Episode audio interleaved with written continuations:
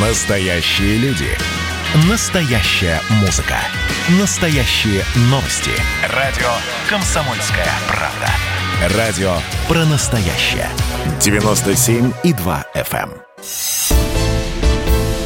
«Экономика» с Никитой Кричевским. Защитник здравого смысла и обладатель искрометного юмора профессор Никита Гречевский расскажет, Авесолом из Нуренков, Алексей Валерьевич. расскажет об экономике все, о чем вы боялись спросить, и даже немножко больше. Никита Александрович, жму вашу руку. Ну, вы как э, этика и психология семейных отношений в э, средней и старшей школе презентуете старика профессора. Ну, что значит, о чем вы боялись спросить? Мои слушатели ничего не боятся и спрашивают А давайте, всё, что кстати, хотят. напомним, куда задавать вопросы. WhatsApp и Viber плюс 7 Туда! 967 200 ровно 9702. Ждем весь час ваших сообщений. Будем зачитывать наиболее интересные из них. Ну а пока начнем с нашей собственной, так сказать, произвольной программы. Никита Александрович, печальные новости. Печальные новости, с них приходится начинать. Ну, не Карантин... нагоняйте жути вы с порога. Ну, что же вы, что же вы за человек такой? Молодой парень. Что, меня- у вас личная жизнь не сложилась, что ли, Алексей Валерьевич? У меня все сложилось, но роль у меня Вот такая. Вы то, должны у нас за оптимиста, оптимистичный то, коп, а я буду сегодня пессимистичный коп. ухудшилась погода на пару дней, вот это действительно проблема, потому что это дополнительно накладывает отпечаток депрессии на людей. Но слава тебе, Господи, через пару дней все устаканится, Вот успокоится, всё и опять понятно. наступит бабий лет. Так вот, плохие новости. На 14% провалились продажи малого бизнеса в стране за минувшую неделю. Еще, понимаете, карантин Чего, чего, даже чего, чего, на 14%. На 14% Продажа чего? В принципе малого бизнеса по всем, Подождите, по всем подождите, категориям. подождите. Сейчас я расскажу подробнее. Сейчас я расскажу вот, подробнее. Потому что вы вот любите бросаться вот э, какими-то цифрами непонятными. Расшифруйте, Алексей Валерьевич. С 28 сентября по 4 октября в целом Так. продажи малого бизнеса на 14% упали. Больше всего упали продажи химчистках на 32%. Пятую часть прибыли потеряли кафе и рестораны. Ага. На 20% в минусе салоны обуви и парфюмерии. Магазины одежды в минусе на 16%. Но есть те, кто в плюсе. Это самое интересное. Я сейчас тоже хочу обратить на это внимание. Ага. Кто в плюсе? То есть Ну, кто, кто, кто? книжные магазины плюс 10%. Так. Магазины игрушек плюс 6%. И самая мякотка. Лавки религиозных товаров плюс 2%. То есть, представляете картину себе. Вот это вот второе пришествие коронавируса, и россияне побежали Книги, в лавки игрушки религи- и- и, и иконки, религиозные товары. иконки, И иконки, да. да. Вот, вот, вот, чем, вот чем сейчас запасаются. Это уже не Обереги, гречка. Обереги. Это еще одно доказательство нашего двоеверия, когда мы одновременно язычники и православные. Это в сто лет назад называлось народное православие, когда э, было и то, и другое. Вы вспомните обереги в своих автомобилях, дорогие мои друзья. Это не что иное, как проявление того самого народного православия, когда вы одновременно вроде бы как поклоняетесь и православным святым, и вешаете на свои авто обереги. Обереги. Что такое обереги? Ну, например, это подкова. На счастье. Ну, либо же а, вы кладете, если вы помоложе, пятачки а, под пятку, когда идете сдавать экзамен. Т- таких вариантов масса. Масса, Алексей Валерьевич. Плюемся А, через плечо, стучим по дереву. Да, это к- про черную кошку не забудьте. Вот, это уже само собой. Э, Знаете, в ситуации, когда э, похоже, что мы остаемся э, одни, мы остаемся предоставлены сами себе. И сегодня Песков сказал, что государство не видит необходимости в оказании помощи, поддержки населению и бизнесу в осеннюю волну э, коронавируса, в новую вспышку. Стало очевидно, что э, спасение утопающих – дело рук самих утопающих, и не более того. И вы знаете, я вам должен сказать, что это очень хорошо. Алексей Ильич, вот я ответственно заявляю, что это прекрасно просто. Ну сколько можно жить, будучи иждивенцами, ребята? Сколько можно а, пребывать в роли а, недовзрослых детей, которые вот а, резвятся, бегают, прыгают, но как только что-то происходит не так, они тут же бегут к папке и И говорят, говорят, 10 тысяч, дай рублей. Папанька, да, спасай меня, потому что вот там какая-то нескладуха, какие-то проблемы у меня случились, произошли, сколько можно. Ребята, ну возьмите себя в руки, в конце концов, осознайте, что вы субъекты этой жизни. Ни экономики, ни социума, ни государства. Извините, тогда вопрос Жизнь... возникает, аналогии я зачем плачу? Аналогии вы платите для того, чтобы у нас с вами существовала армия, чтобы существовала наука, чтобы существовало образование. Кстати говоря, и медицина, чтобы существовала тоже, потому что медицина лишь на 40% финансируется за счет фонда обязательного медицинского страхования.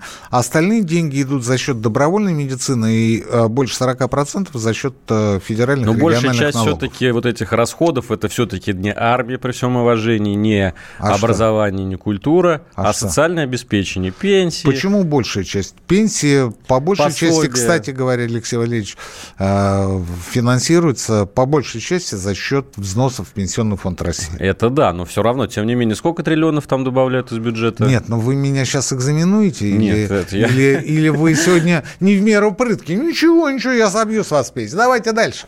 Э, так вот, кстати, как вам меры, которые в Москве приняли, новые, вы слышали, наверное, да? На 300 тысяч компаний штрафуют за непредоставление списков людей, которые а, должны отправиться на удаленку в обязательном порядке. Причем там много очень вопросов. Мы тоже вчера этим занимались. У нас а. в редакции, ну, как бы исполняем законодательство столичное. Пытаемся. Пытаемся, да. И вот это там, не э, законодательство. Это указ мэра, он не является законодательным актом. Вот, вот, хорошо, ну, срезали один-один. Не-не-не, подождите. Ну, хорош, ну что, вот давайте мериться, у кого там э, знаний больше. Ну, понятно, что у вас, Алексей Валерьевич. Ну, слушайте, я старый больной чемодан. О чем вы говорите? С кем вы, с кем вы тягаетесь?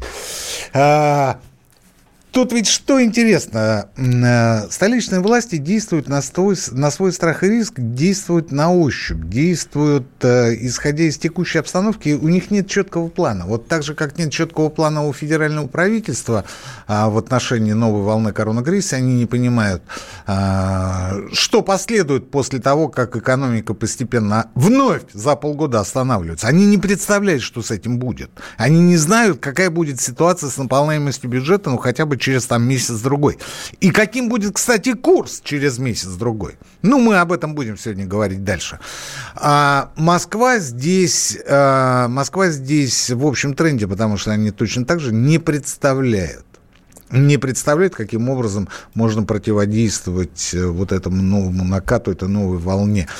А сегодня Москва, э, уж извините за это э, полублатное выражение, вновь нагоняет жути на социум, когда они говорят о том, что вы недоразвиты, из-за вас вот э, такой всплеск, из-за вас новая волна, из-за вас скоро кончатся койки, из-за вас болельщики, припершиеся на футбол «Спартак-Зенит», вы превысили лимит там 50%, из-за вас у нас опять вспышки. И если вы себя будете так плохо вести и будете разбрасывать песок из нашей общей песочницы, мы вас вообще опять закроем, а, запрем в вашей комнате, в наших квартирах и будете сидеть, как это было весной. Но, вы знаете, мне, честно говоря, стыдно за нашу власть. Мне стыдно за нашу власть, и мне, за, я имею в виду за город за город. Почему стыдно? Потому что, а, понимаете, вот эти 300 тысяч – это а, совершенно от балдыштера. Ну вот они решили, что 300 тысяч. Я понимаю, дефицит на московский бюджет, я понимаю, не на что перекладывать плитку и заниматься бордюрингом, потому что, ну, дефицит, там, 600-800 миллиардов по году они недополучат. Но а, малые микропредприятия не могут подать а, а, данные по э, тем, кто на удаленке, по той простой причине, что нужна электронная цифровая подпись. А у них ее очень часто просто нет. Они имеют право подавать отчетность на бумаге, и, до этого они не приобретали и не озаботились э, наличием электронной цифровой подписи. Но даже те, у кого она есть, не могут это очень часто сделать по той простой причине, что у них обычная электронная цифровая подпись, а нужна усиленная. Ключей не хватает, элементарно не хватает ключей. Окей, Окей, предположим, в холдинге «Комсомольская правда» справились с этой задачей, решили э, все эти проблемы, верно заполнили отчетность, отправили документы, и возникает следующий вопрос. Вот смотрите, холдинг, да, э, 30%, ну не вопрос. Будут ли блокировать карты всем, кто на удаленке? Или не будут? Очень хороший вопрос. А следующий вопрос. Если сегодня Алексей Иванов нужен, а завтра он не нужен. А вместо него сегодня на удаленке, предположим, а, Валера Рукобратский, ну, абстрактно я говорю, да, это как будет учитываться? Ведь Валера же подан в списках. Э, Валерий Рукобратский, это наш э, редактор отдела политики.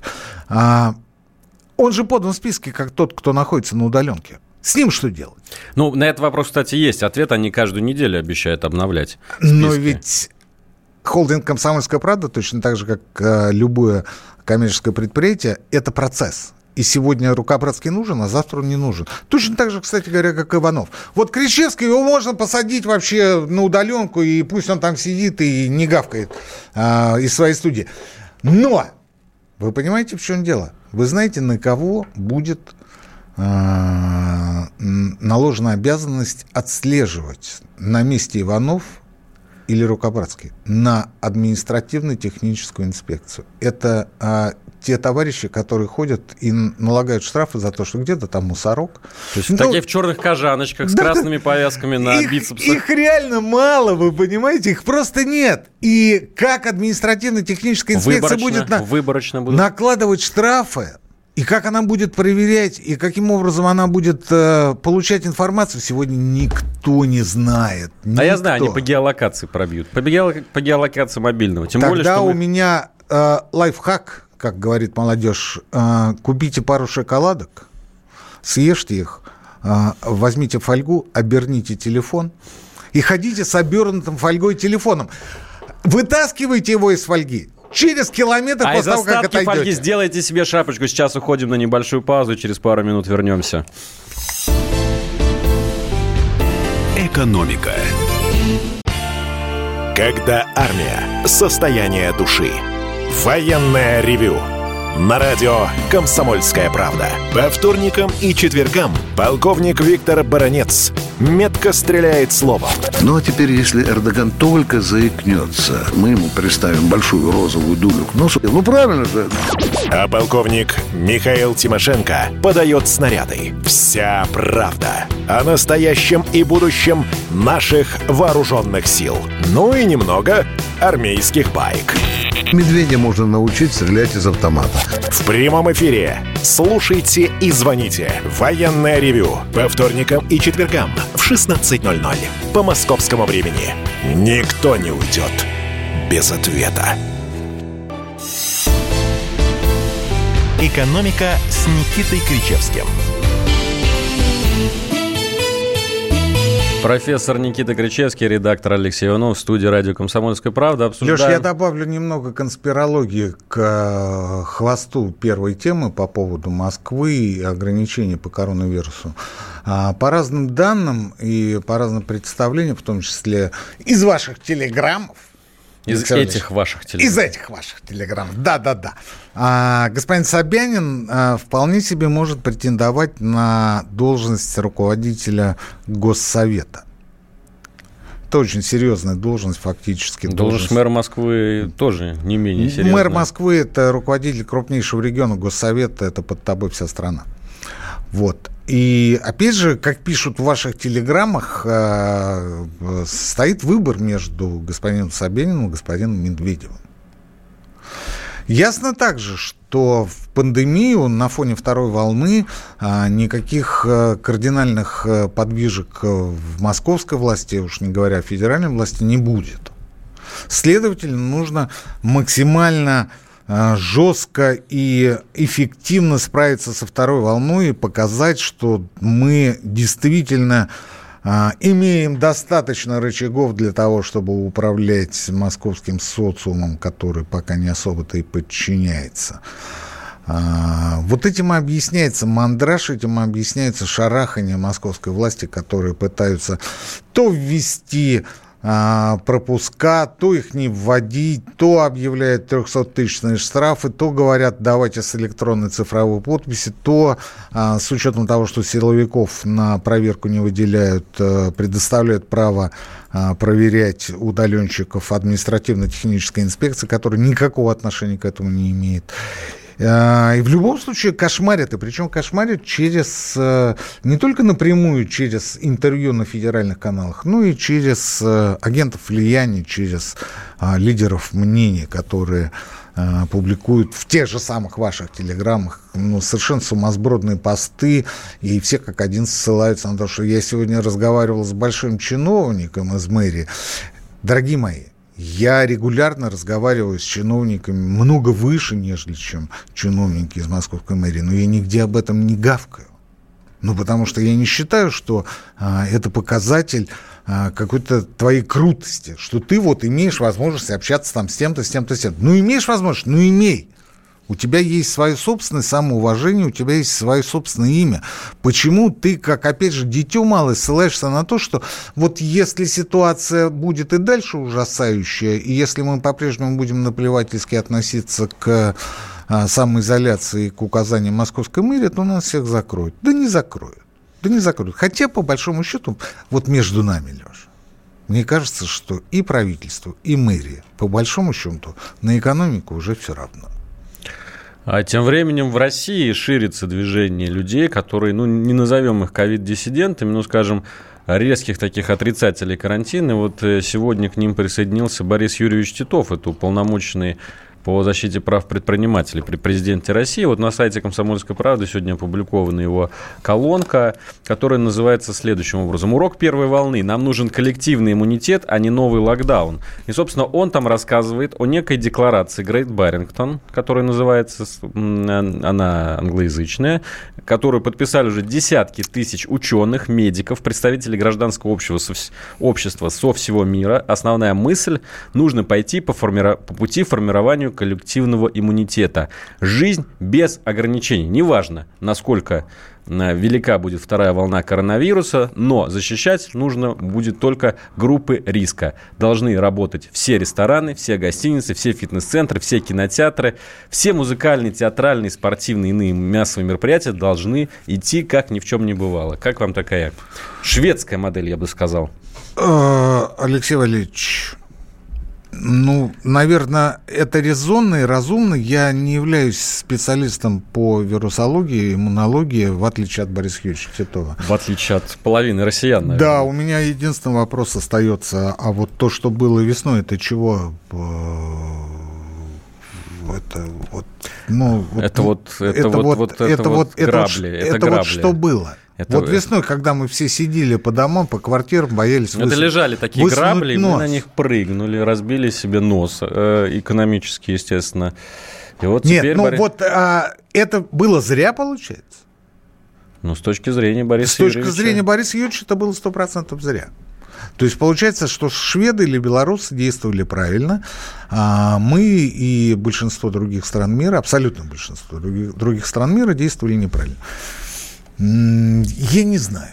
Я не знаю. Я знаю, что а, в 69 году, когда проводился Вудсток, э, по-моему, гонконгский грипп свирепствовал по всему миру, и тогда а, число погибших от э, этой пандемии было существенно большим, нежели чем сегодня погибших от коронавируса.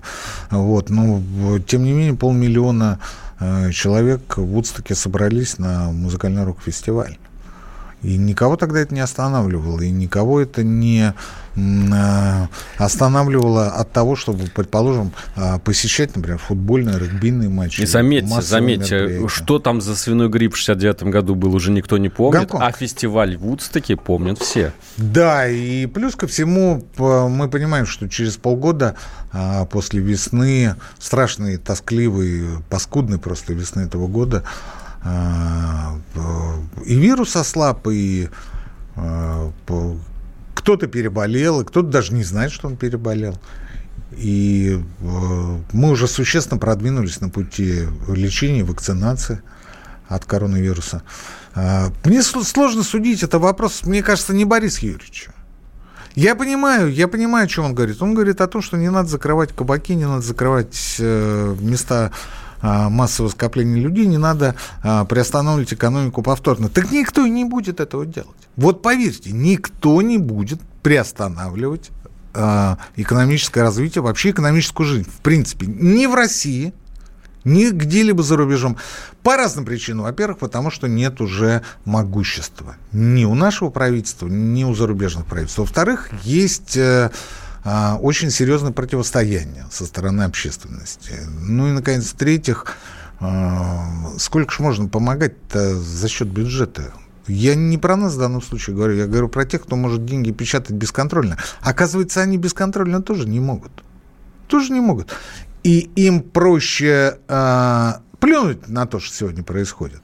Ну, будут смерти, да. Ну, вот коллективный иммунитет, ну, вот там все переболеем, ну, вот там, может быть, кто-то от хронических заболеваний... На войне как на войне? Ну, что-то типа, да. Что-то типа. Ну, тут нам даже не, не то, что вопрос задают, а просто такое риторическое восклицание. Но ведь люди-то будут умирать, уже больницы заполнены. А что делать, когда места в больнице закончатся? Алексей Валерьевич, Борис Юрьевич Титов у нас в нашей студии сейчас нет. Вы хотите, чтобы Кричевский отвечал за Титова? Не будет этого. Обойдетесь. Обойдетесь. Дальше давайте. Еще вопросик, кстати, из чата хочу вам задать. Э, э, товарищ Кричевский, что, yeah. что будет с экономикой в новогодний период? Будет ли она нести в убытки? стоит ли сейчас закупать новогодние товары, я так понимаю, подарки, может, или елки в тех же объемах? Елки и елочные игрушки надо закупать, конечно, заранее, я с, с этим не спорю. Слушайте, что будет э, в новогодние праздники? Да Новый год будет. Будет Новый год. Страшно, конечно, 2020 год. Кто бы с этим спорил? Мне кажется, народ так радоваться но будет, когда провожать. А, неизвестно, что будет в 21-м. Но экономика, вы знаете, это, это часть нашей жизни, но часть относительно небольшая. Да, я понимаю, деньги имеют значение, и вообще наличие работы, наличие а, средств к существованию, наличие а, социализации, возможности социализации, это, безусловно, здорово. Но не меньше, а большая часть это то, что называется внеэкономическое а, наше бытие. Это семьи, это наше здоровье, это наши взаимоотношения, это наши а, дружеские чувства, это наша психология, это а, те приобретения, которые мы сделали, совершенно не обязательно материальные. А, у меня, например, в этом году сын поступил, второй сын а, поступил в магистратуру. Ну вот мне это не стоило ничего. Я не плачу за него ни копейки за обучение. Ну, вот это вот плюс или минус? Конечно, плюс. Огромный плюс. Понимаете? Вот из таких нюансов, из таких деталей складывается наше общее представление о жизни. А 10 июля у меня родилась двойня. Это плюс или минус? Да, я заплатил двойной, опре... двойной. Определенные, определенные деньги заплатил за а, контракт, чтобы а, все было хорошо, чтобы мама себя чувствовала там в порядке. Ну, ну да, сейчас так принято. Подам по итогам года налоговую декларацию, получу вычет. А, суть не в этом. Суть не в этом. Ну, как можно мерить деньгами собственных двойняшек? Мальчик и девочка, кстати. После чего я стал многодетным. После чего я стал многодетным. Да? Вот. А вы говорите, а вы говорите, а что будет с экономикой? Да мне по большому счету все равно. Главное, чтобы мама была здорова, Алексей Валерьевич. Главное, чтобы детки себя чувствовали хорошо, чтобы росли. Главное, чтобы не расстраивали своих родителей, а также бабушек, да. Главное, чтобы было тепло. Главное, чтобы свет был в окнах. Главное, чтобы было что на стол поставить. А уж по поводу излишеств, ну, как вам сказать, Алексей Валерьевич, я предполагаю, что это у нас в правительстве уверено, что мы сплошь и рядом купаемся в излишествах. Мы же считаем несколько иначе. Да и бог бы с ними, как они считают. Мы, не... мы, Алексей Валерьевич, мы живем не только деньгами, не только экономикой, мы живем чувствами, мы живем ощущениями, мы живем а, нашими внутренними посылами, наши, нашими внутренними а, представлениями о том, что происходит вокруг. Никита ну, да, Александрович сегодня важна. исповедует позитивное мышление, э, поэтому тоже, пожалуйста, наши Я слушатели, пишите позитивные таким. сообщения. А сейчас мы уходим на новость, через несколько минут вернемся. Экономика общение, про обмен информацией, эмоциями. Миша, я не могу это письмо не прочитать. Вас приветствует город-герой Минск. Спасибо вам большое за вашу передачу. Слушаем вас всем цехом. Так, ну вот такой вот э, наш соотечественник из Пекина привет передает. Вот, э, но мы, с другой стороны, очень рады, что нас в Грузии слушают. Привет. Гамарджоба. Гамарджоба. Оттуда самые главные мировые новости у нас приходят. Мир стал плотнее, да, он стал более спрессованным. Комсомольская правда. Это радио.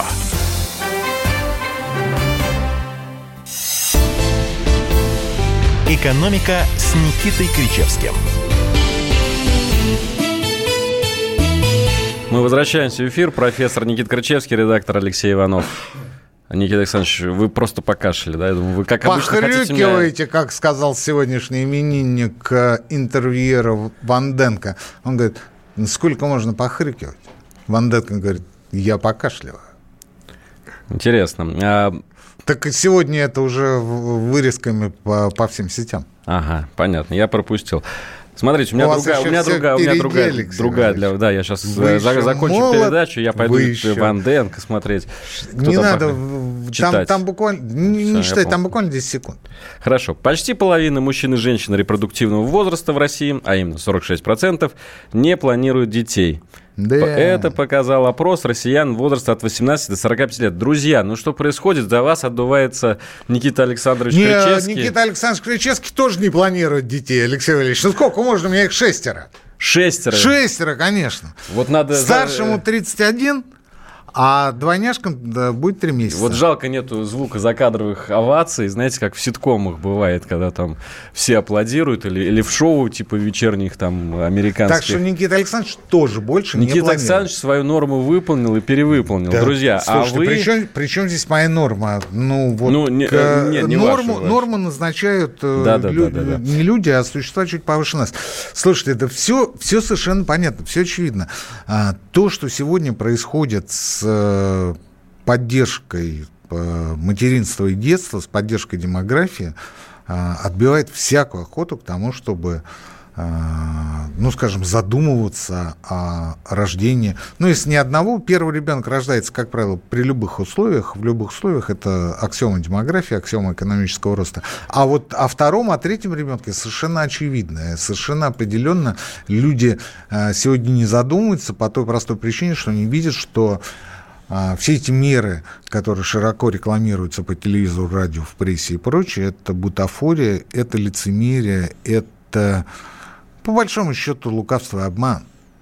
Ну вот они слушают Кричевского, который а, пытается получить, точнее не он, а его супруга пытала- пытается получить пособие по рождению а, тех самых двойняшек и пособие по уходу за детьми до полутора лет. А У нее ничего не получается.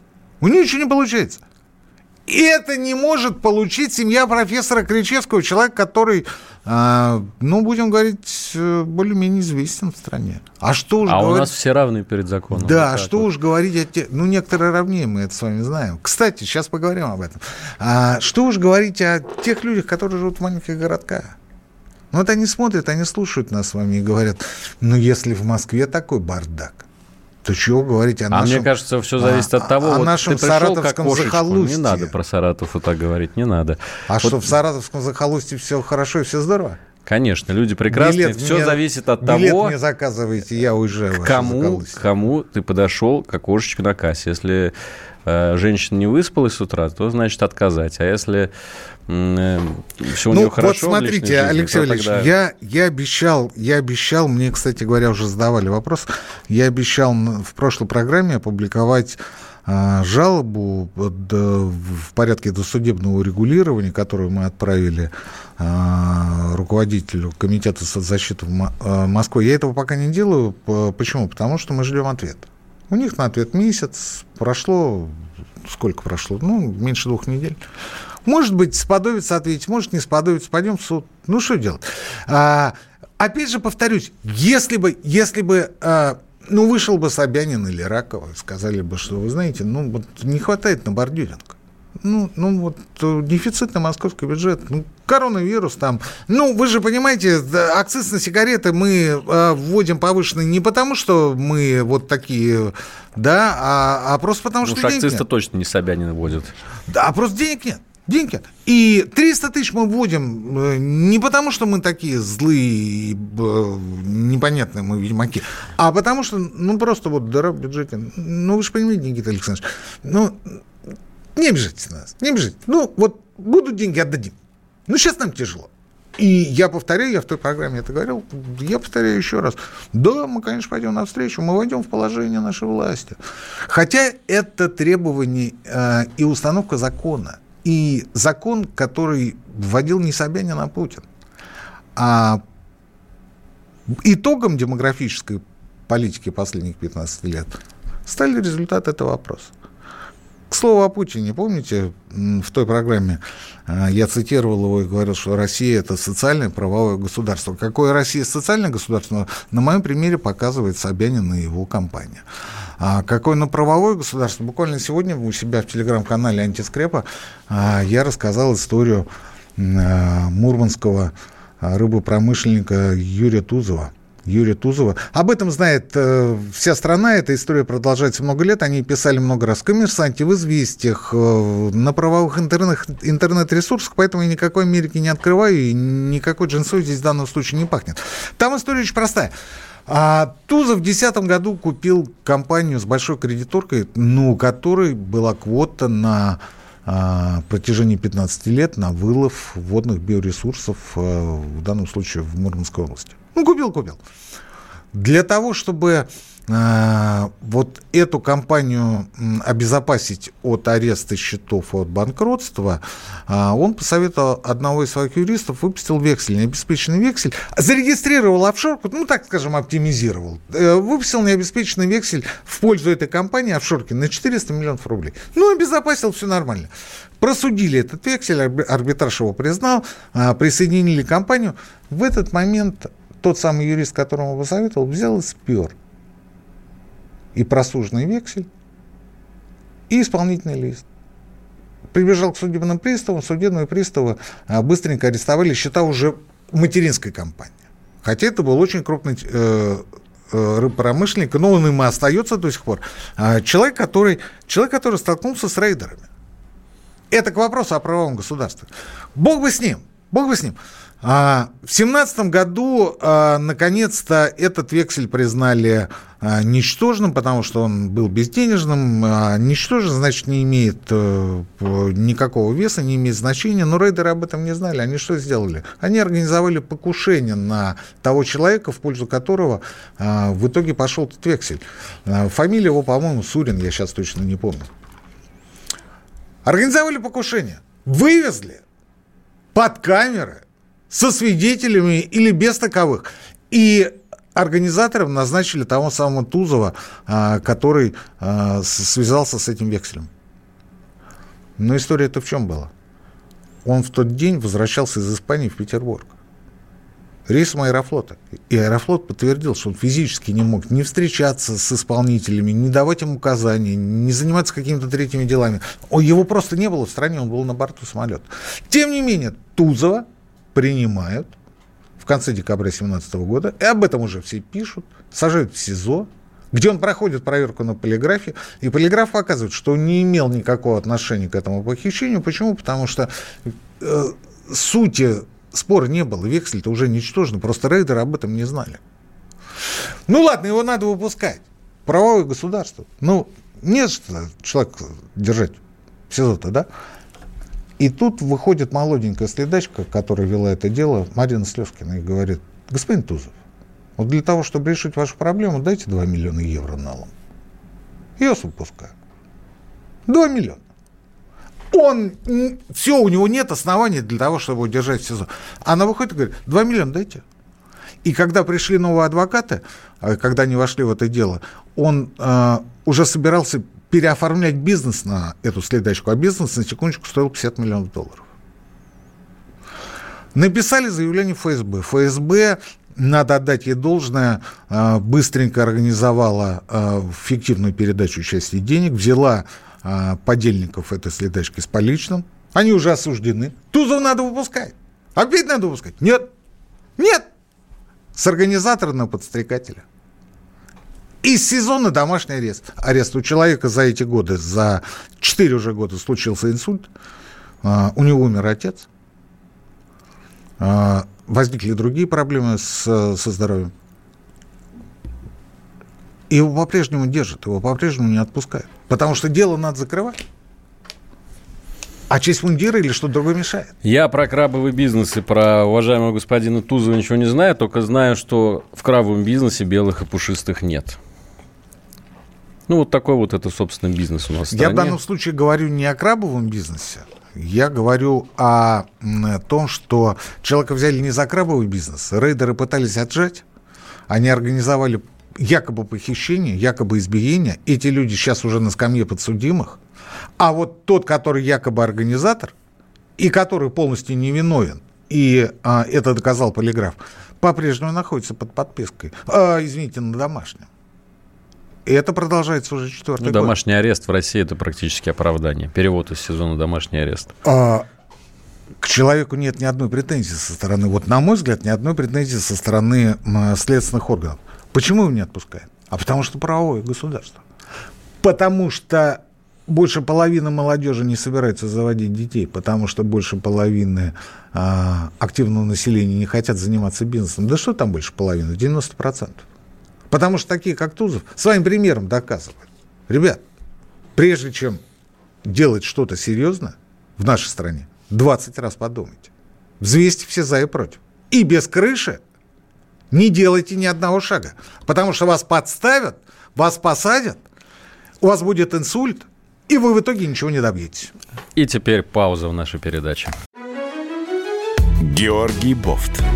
Политолог, журналист, магистр Колумбийского университета, обладатель премии «Золотое перо России» и ведущий радио «Комсомольская правда».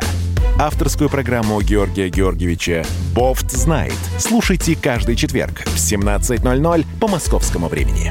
А что такое деньги по сравнению с большой геополитикой? Мы денег тут не считаем. «Экономика» с Никитой Кричевским. Кричевский Иванов в прямом эфире. WhatsApp и Viber. Плюс 7 967 200 ровно 9702. Последний на сегодня у вас шанс задать вопрос. Никита Александрович, успеем, наверное, несколько вопросов прочитать.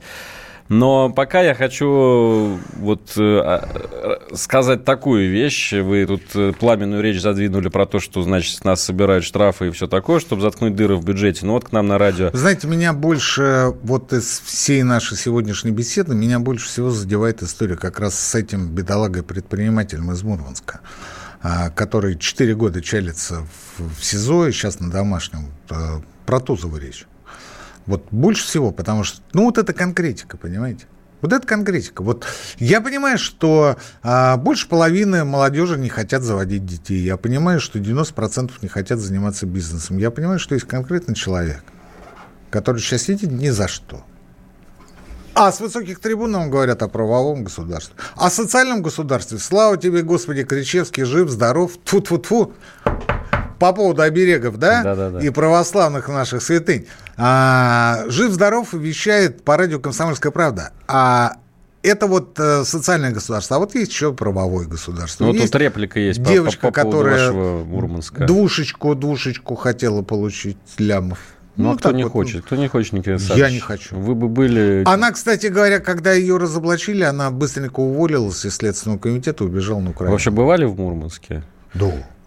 Ну, Алексей Валерьевич. Мрач- я- Мрачненький город. Ну, это смотря когда бывать. Вы бывали, очевидно, в полярную ночь, Алексей Валерьевич. Я бывал прошлой осенью. Ну, и осень. Ну, нашли, когда бывать в Мурманске.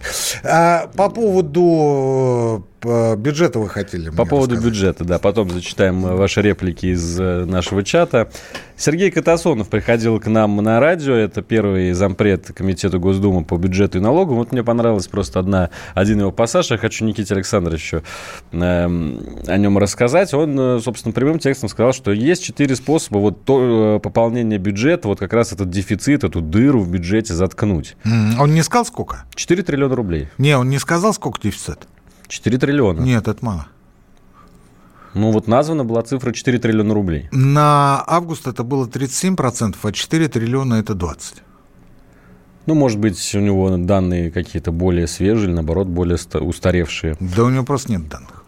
Хорошо, давайте вот по сути. 4 триллиона рублей, и, значит, есть 4 способа, чтобы м, э, на- найти налоги, 1 триллион рублей. Налоги, стоп, акци- стоп, стоп, стоп. Налоги, налоги. Налоги это же акцизы, Акцизы это же сигареты. взносы, да?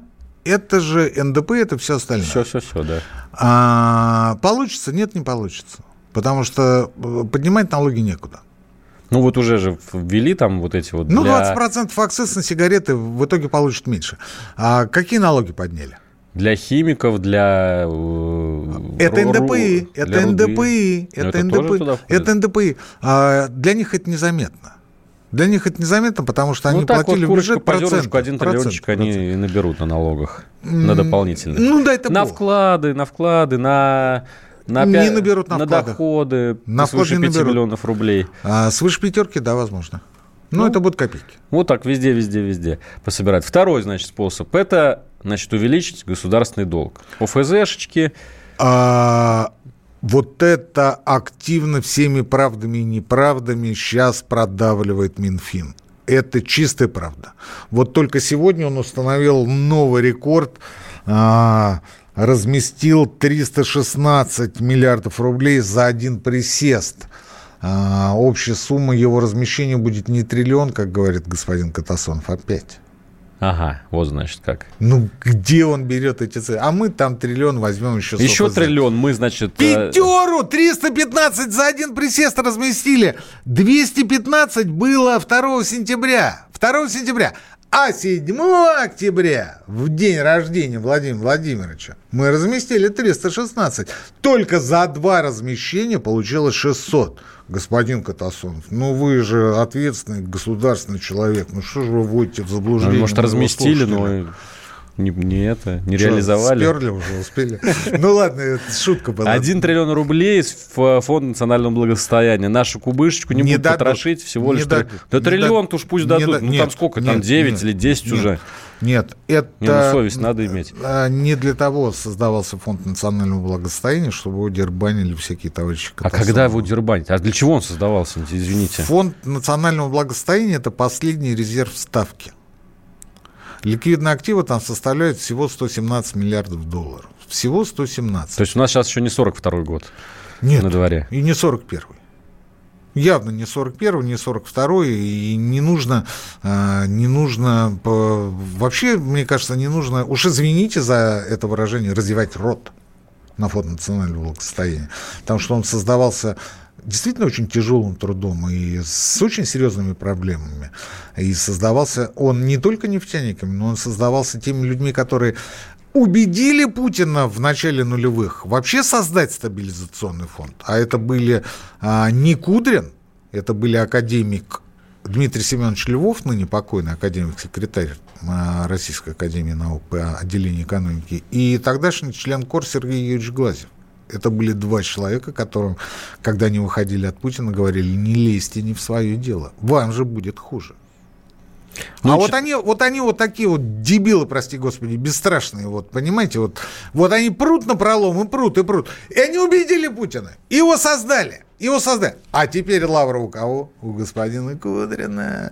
Но ФНБ в цепочке Катасонова это явно лишнее звено, и он может забыть об этом. Ну и давайте четвертый способ, мой самый любимый, как мы будем затыкать дыры в бюджете, девальвация рубля. Девальвация рубля, пожалуйста, практически на официальном уровне декларируется, что вот мы немножко ослабим наш рубль, чтобы денежек в бюджете стало чуть побольше. Фига себе немножко.